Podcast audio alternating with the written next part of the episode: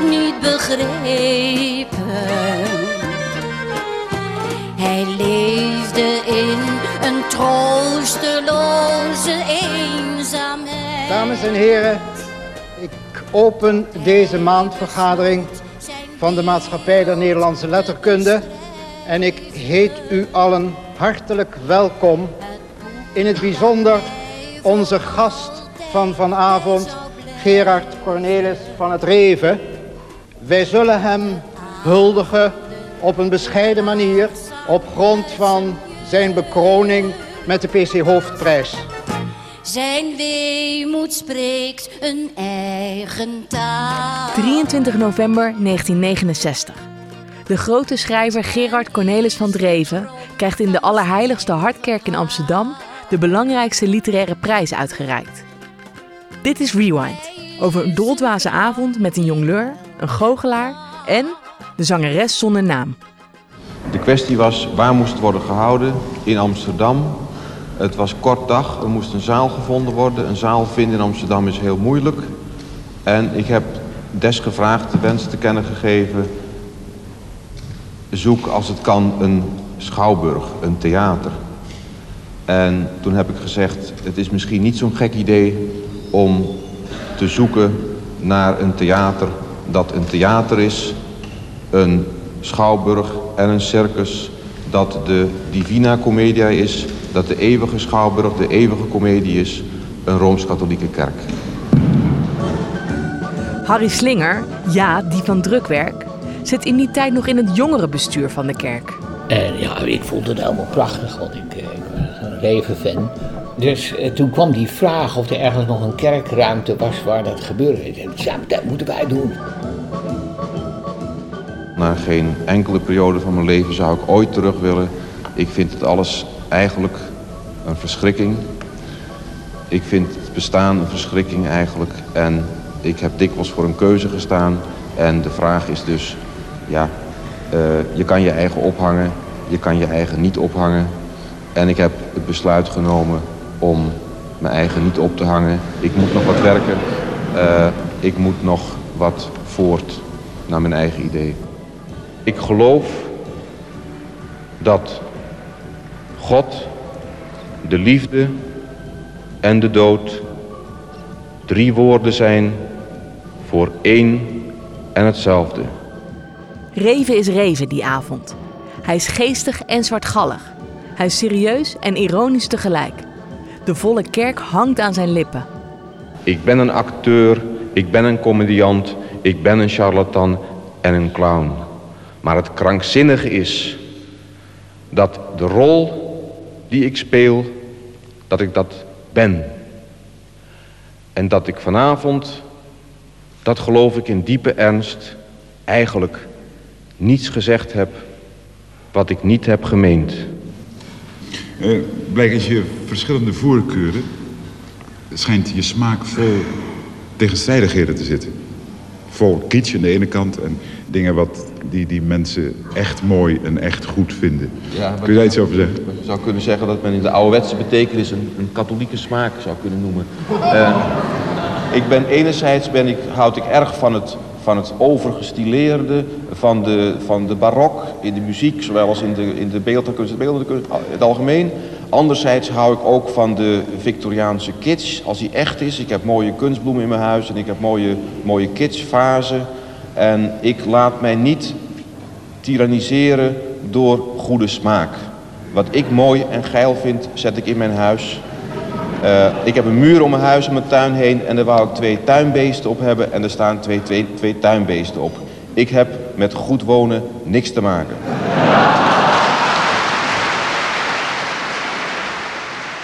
De schrijver wordt in die tijd vaak gezien als ongrijpbaar.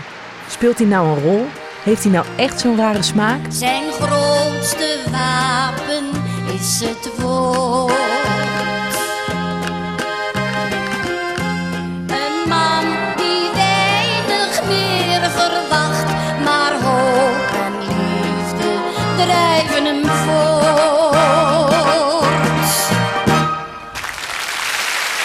Ben Holthuis is biograaf van de zangeres zonder naam.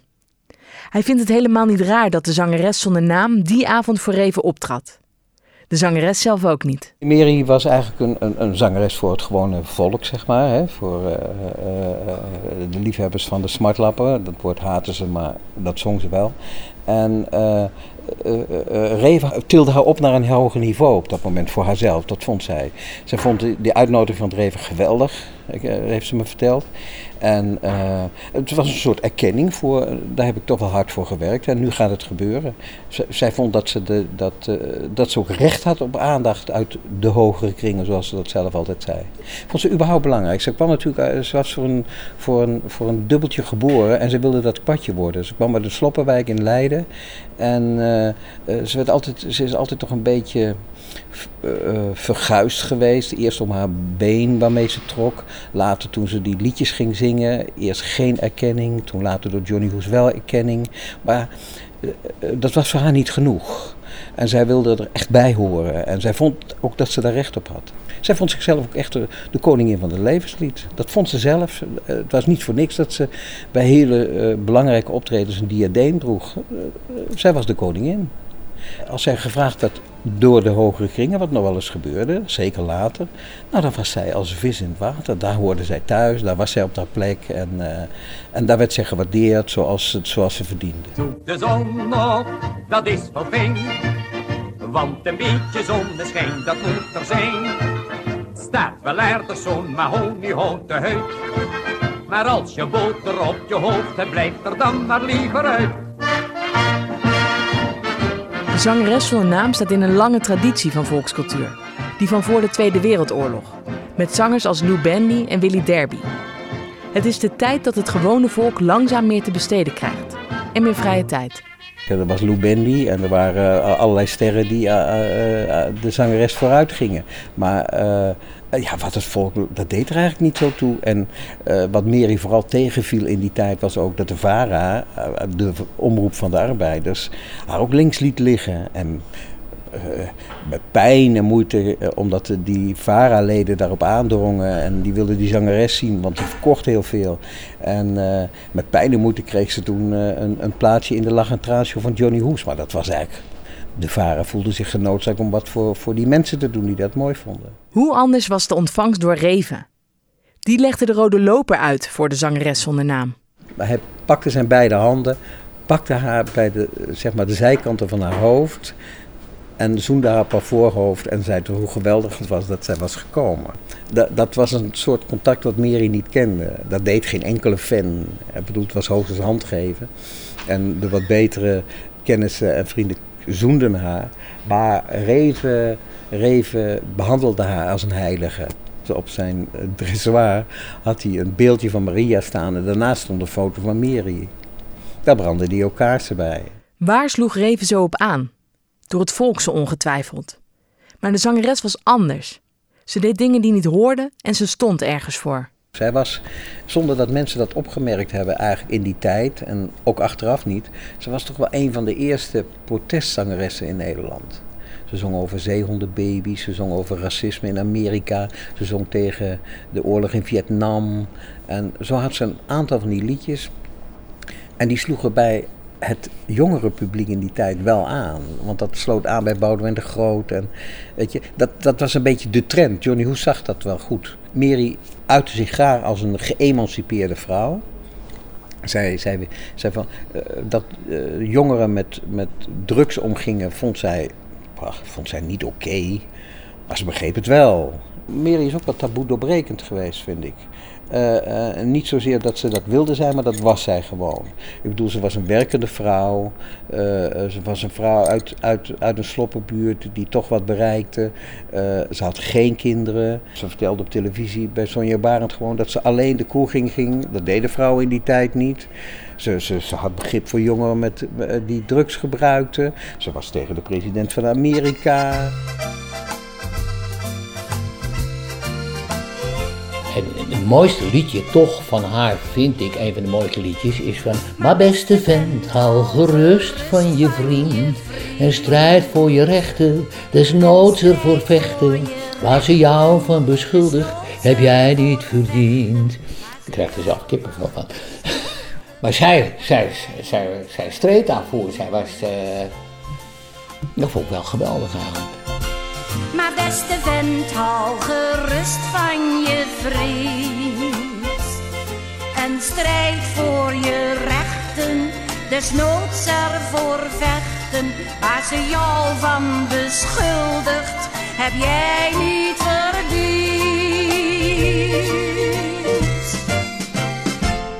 En Reven was niet de enige schrijver die met haar flirte. Jan Wolkers bijvoorbeeld zag groen van jaloezie. Uh, Wolkers is, heeft uh, zeg maar het optreden van Miri bij Reven, heeft Wolkers haar ook een beetje kwalijk genomen. En zeker Johnny Hoes, omdat Wolkers had daarvoor al eens verteld in een interview hoe, hoe, hoe belangrijk hij die zangeres zonder naam vond. En hoe van, dat van eenvoud werd dat mooi wat zij deed. En dat zij toch. Wolkers stoorde zich aan het feit dat Miri werd toch een beetje werd verguisd en uh, genegeerd in de media, in, op radio en televisie. En daar deed hij uitspraken over. En dat vond Mary natuurlijk prachtig. En toen kwam ineens het verzoek van Reven om in die kerk op te treden. Dat resulteerde in het feit dat de dag later Wolkers woedend aan de lijn hing bij Johnny Hoes om Johnny Hoes op de mantel uit te vegen. Uh, omdat uh, hij had toegestaan dat Mary daarheen was. Want hij vond eigenlijk dat Mary van, van hem was. En nu ging zijn grote concurrent, tussen aanhalingstekens, ging met haar schuiven. En dat vond hij niet prettig. En Johnny Hoes, die heeft mij dat later verteld. Hij zei, ik zat aan de telefoon met Jan Wolkers. Hij zei, het was net een klein kind. Zo ging hij tekeer, van er is iets van me afgepakt. Hij zei, ik heb dat nooit begrepen. Ik vond prachtig. Naar aanleiding van de, zeg maar, het optreden bij Reven uh, werd zij benaderd door een theatermaker uit Amsterdam. En die bracht een stuk op de planken waarin zat het lied Soldatenmoeder van Lucebert. Daar hadden ze al verschillende zangeressen voor gepolst. Dat wist Miri niet, maar ze werd daarvoor gebeld of ze dat wilde zingen. Ze kende dat hele liedje niet. Maar dat maakte haar niet uit, want ze zei gewoon ja, want het was Lucebert. Lucebert zelf had een aantal andere zangeressen afgekeurd. Zij heeft haar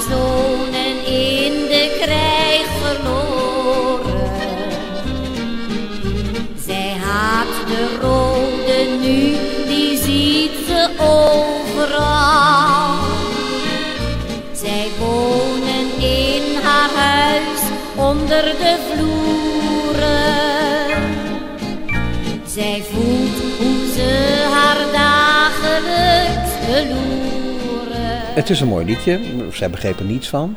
Zij is ook eerlijk. Ze zei, ik zing dat zoals het moet. Maar zo zong, zong zij alle liedjes. Gek genoeg. Ook als het een liedje van Johnny Hoes was. Zij kwam naar de studio, keek even naar de tekst, zong in, klaar. Dus zij, zij dacht daar niet al te veel over na. Maar het soldatenmoeder vond het toch wel een beetje vreemdig liedje. Maar ze deed dat graag. En dat gaf natuurlijk heel veel uh, publiciteit.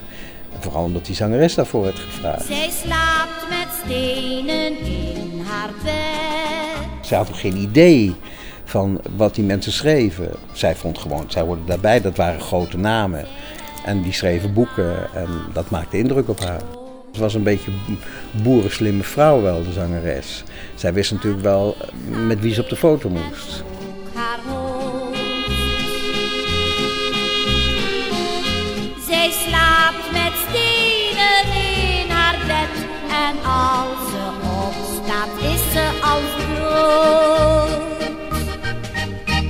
Show was erg zenuwachtig. Show, de man van uh, Mary, die, uh, die zag dat allemaal niet zo zitten. Dat heeft hij nooit zien zitten hoor. Uh, Show schokte een beetje achter Mary aan, omdat zij dat graag wilde. Hij gunde haar dat wel, maar Show voelde zich nooit op zijn plek. In die, in, in, in, in die kerk niet, met die mensen niet je zou haast kunnen zeggen dat hij een soort minderwaardigheidscomplex had in dat opzicht. Mary niet. Mary borst vooruit en we gaan. Wat Joe niet tegen kon is dat zijn vrouw op de hak werd genomen. Weet je, ook, hij kon niet meer tegen parodieën. Cynische opmerkingen vond hij niet aardig. Daar kon hij ook erg boos om worden als zij niet serieus werd genomen. Mary trok zich daar niets van aan. Niets. Ik geloof dat uh, mensen met uh, zo'n achtergrond, met zo'n intelligentie... Nee, ik, ik acht die mensen niet in staat om uh, een of ander bepaald type belachelijk te gaan ja. maken. Nee, ik geloof wel, ik heb dus met verschillende van deze mensen kennis gemaakt... en ehm, wat eigenlijk van mijn kant had moeten uitkomen van dat ik er trots op was deze mensen te mogen een, een hand geven. Uh, nee, was juist die vonk wederzijds van de andere kant. Daar ben ik heel gevoelig voor. Nee, ik geloof niet dat deze mensen met die bedoeling mij dus uh, naar voren hebben gehaald. Wat, wat vond u van, van het reven? Hoe heb nou, je hem ontmoet toen in, in die ja, kerk? Ja, ik vind het uh, gewoon een hele fijne jongen. En, uh, een fijne jongen. Uh, het straalt helemaal niet van hem af wat hij allemaal kent. Ja. En het, het, is, het is een gewoon mens. Hij, hij is ook, hij benadert een beetje dat leven van mij. Hij, hij wil ook dus helemaal zichzelf zijn. En, en niet groot gaan doen naarmate zijn gave is. Ja. En uh, dat wil ik ook altijd bewerkstelligen. Ik, uh, ik wil ook niet naast mijn schoenen gaan lopen en, en hoogmoedig doen... Uh, voor wat ik gepresteerd heb en wat ik misschien nog kan presteren. Je weet dat op jouw verzoek vanavond hier de zangeres zonder naam aanwezig is. Waarom heb je haar gevraagd? Ik houd van haar werk en ik zou, toen het haar, zij ter sprake kwam... zoals u weet is haar werk een jaar of tien, elf door een troep pseudo-intellectuelen bij radio en televisie geboycott omdat het niet mooi zou zijn, niet hoogstaand en geen kunst zou zijn. Uh, maar als je haar werk vergelijkt, de eenvoud, de directheid van de emotie, de eenvoud van melodie, alles, uh, met wat wel toegelaten is, wat wel aan flutliedjes gezongen wordt in de lunchpauze en wat zogenaamd lichte muziek heet, waarvan mijn geleerde broer wel eens in een artikel heeft afgevraagd wat er nou eigenlijk licht aan is. He? Als je, dan zie je dat wat de zangeres zonder naam zingt mooi is, wonderschoon. Niet elke tekst is even sterk, maar wat ik gekozen heb is mooi. En ik ben heel dankbaar dat niet we een plaat te horen krijgen, dat we niet een stukje televisie te zien krijgen, maar dat zij zelf in persoon heeft willen komen. En ik vind het heerlijk om haar te horen. Ik ben haar dankbaar omdat ik wat zij zingt mooi vind.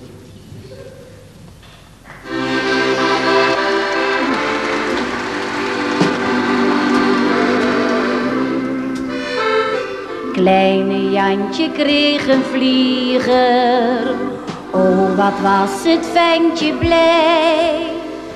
Vader zei het is morgen zondag en dan gaan we naar de wei omdat jij zo'n mooi rapportje van de meester hebt gehad, gaan wij voortaan iedere zondag fijn naar buiten, lieve schat. De Vlieger.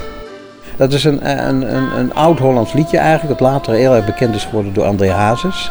Maar het is een hele oude smartlap. Dat ging over een jongetje die, uh, die zijn moeder was kwijtgeraakt op jonge leeftijd. Moeder was overleden. En hij kreeg een vlieger voor zijn verjaardag. En daar deed hij uh, aan het koord deed hij een briefje voor zijn moeder in de hemel. Heel sentimenteel. En het onderwerp, een jongetje zonder moeder. En stuurde een brief aan je moeder die niet beantwoord wordt. En dan ook nog op zijn verjaardag. Hoeveel ellende bij elkaar. Ik was erbij in de pastorie, want wij konden dezelfde kerk niet in, omdat die helemaal dus was afgehuurd en helemaal afge, met genodigden en zo. Dus wij zaten, ik zat uh, live naar de televisie te kijken in de pastorie. Ja, ik vond het helemaal gek. Ik bedoel, een, een acrobaat in de kerk is toch... De, de, kijk, wat ik, ik, ik, was eigenlijk toen al helemaal van God los hoor. Ik ben nooit zo, uh, zo goddelijk geweest. Ik vond het wel altijd mooi theater. Het, het, het, is theater eigenlijk. Zo moet je het zien. Straks de vlieger dan gaat hij. En toen de volgende dag, toen kregen wij meteen bericht dat we door uh, Monseigneur Zwartkruis, de bisschop van Haarlem, werden wij acuut, werd het hele kerkbestuur eruit gezodemieterd. En toen dacht ik, oh ja, nou, toen was ik echt helemaal van los omdat er natuurlijk ontheiliging was van, daar was een kerk toch niet voor. Terwijl ik vond, dat is juist een kerk voor het theater, groot. Ja, maar goed ook hoor. Ja, Met hoeveel respect Reven zijn gasten ook benaderden, de viering werd een schandaal. Heiligschennis. Maar dat was natuurlijk precies hoe hij het graag zag. Verwarring zaaien door hoge en lage cultuur met elkaar te vermengen. Ernstige observaties te combineren met satire. Dat was misschien wel de belangrijkste kwaliteit van Gerard Reven. De zangeres zonder naam als het ultieme middel om de kerk op de kast te krijgen. Wie had dat ooit gedacht? Voortaan stuur ik iedere zondag een aanzicht naar de hemel toe. Dit was Rewind over de zangeres zonder naam. De tweede in een reeks van drie over het levenslied. In de volgende aflevering gaat het gezellige smartlappenbeentje Drukwerk de brandende barricades van de kraakbeweging op. Rewind werd gemaakt door Atze de Vriezen. Montage Alfred Koster. Voice-over Anne Moraal.